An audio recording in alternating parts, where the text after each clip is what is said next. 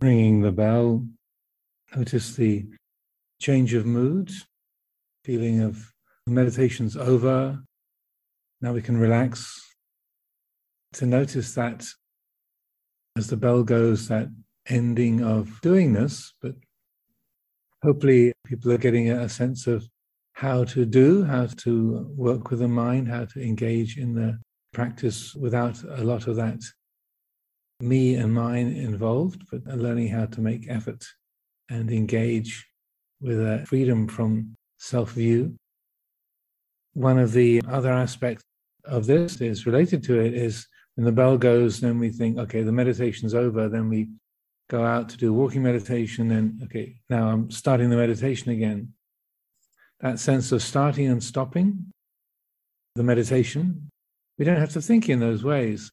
I prefer to use the language of formal practice and informal practice rather than starting the meditation, stopping the meditation.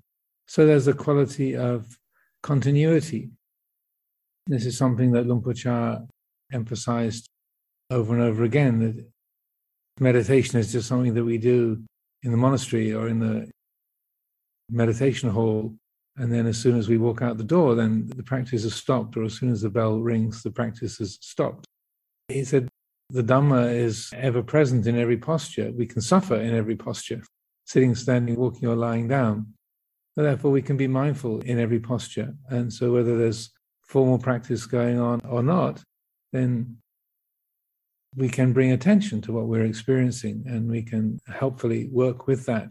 I prefer to use the language of formal practice, say like when we're sitting with our eyes closed or walking up and down.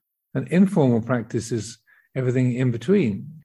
They're moving from one place to another, putting the kettle on to make a cup of tea, and getting out to your walking path or coming back from your walking path. Yeah, this is all still the practice. With that in mind, we can continue the practice. going out to do some walking meditation. We can walk for 45 minutes